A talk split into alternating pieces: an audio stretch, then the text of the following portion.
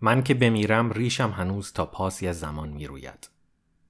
دریغ از آن پیاز نگونبخت مو رویده در برودت آن ساعت نحس و دریغ از آن گویچه سرخ لطیف کودک پرکار شهرستان استخوان در کار حمل و نقل نوشداروی نفس از پای تخت شلوغ دل تا مرزهای بایر پوست دریغ از آن لوله های ظریف کلیوی این کیمیاگران نجیب که تا پاسی پس از خشکیدن جان هنوز به مسان قرض پس می‌دهند دریغ از کتابخانه های خلوت مغز با تالارهای طویل و سقفهای بلند و کتابدار فرتوت حافظه که فهرست مندرجات مخزن را اگر امان دهید حتما پیدا می کند.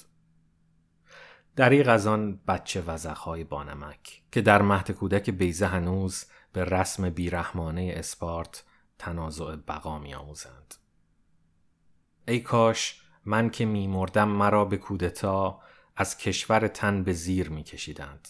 به دادگاه می بردند به دار می آویختند. ولی آن جمهور ارجمند را به حال خود می گذاشتند. با پیازچه ها و گویچه ها ای کاش کاری نداشتند.